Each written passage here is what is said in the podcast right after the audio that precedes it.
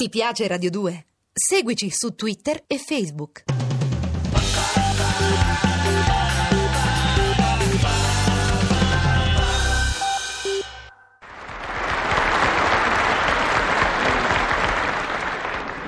Buongiorno.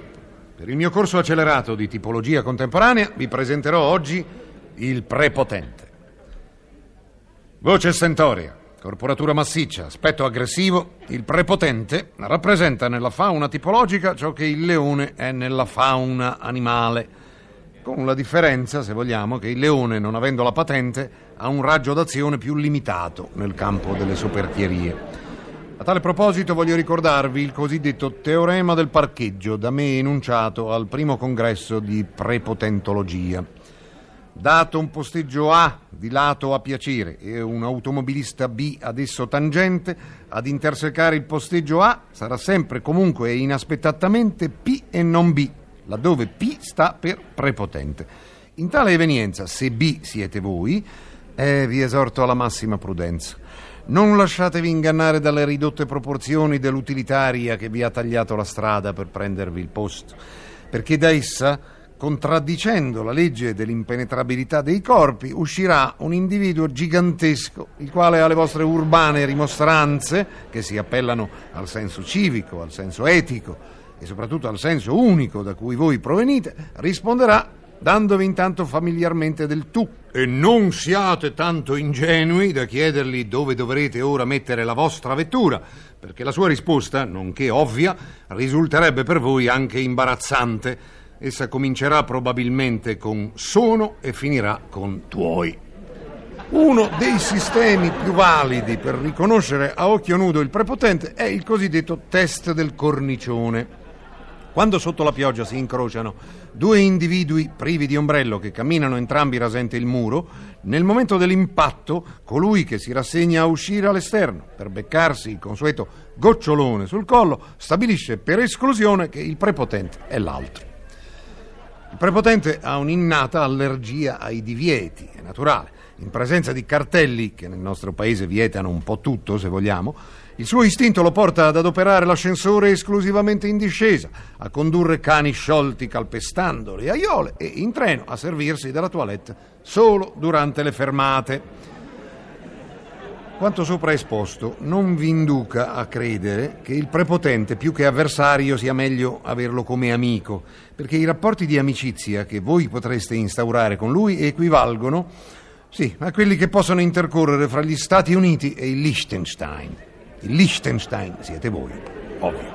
Se vi occorrerà quindi di essere invitato a colazione dagli Stati Uniti, no, pardon, dal prepotente, non attendetevi complimenti e delicatezze, bensì sappiate che, primo, in presenza di Pollo, egli non esiterà a impadronirsi delle due cosce, lasciandovi l'ala che non vi piace e la testa che vi fa schifo. Due, lacerando con gesti scomposti il cartoccio di paste che voi avete educatamente portato, si impadronirà di quella che voi preferite, magnificandone la bontà, soffiando rumorosamente sulla pastarella stessa e sollevando un tornado di zucchero vanigliato che renderà il vostro volto simile a quello del malinconico Pierrot. 3.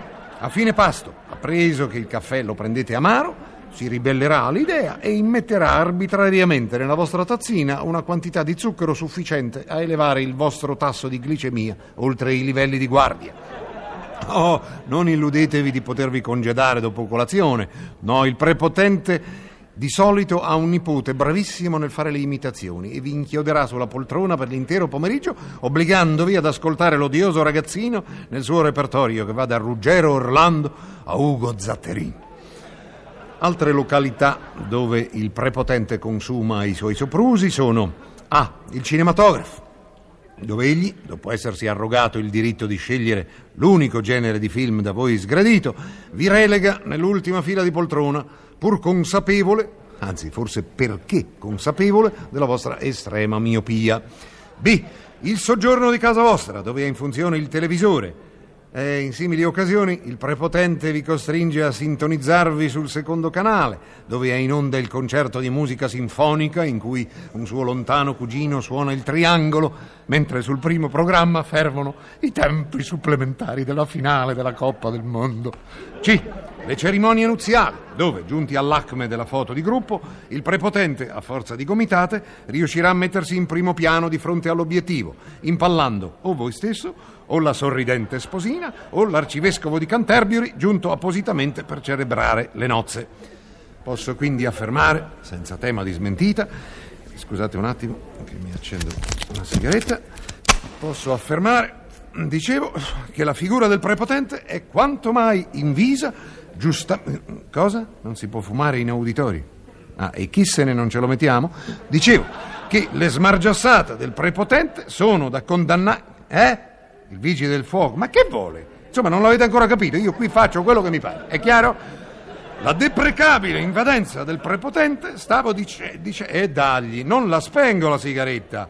E non pago la multa. E lei non sa chi sono io. E ne parliamo dopo. E ve victis aria. Col che, chiaro? Il vostro professore di tipologia Vittorio Gassman, sempre, sì, continuando a fumare, vi saluta e vi dà appuntamento al prossimo tipo. Codicillo di Marcello Marchesi. Il mondo è fatto a scale.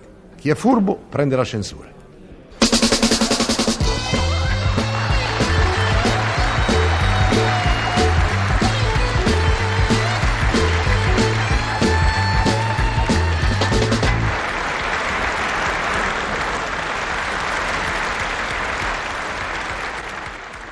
Ti piace Radio 2? Seguici su Twitter e Facebook.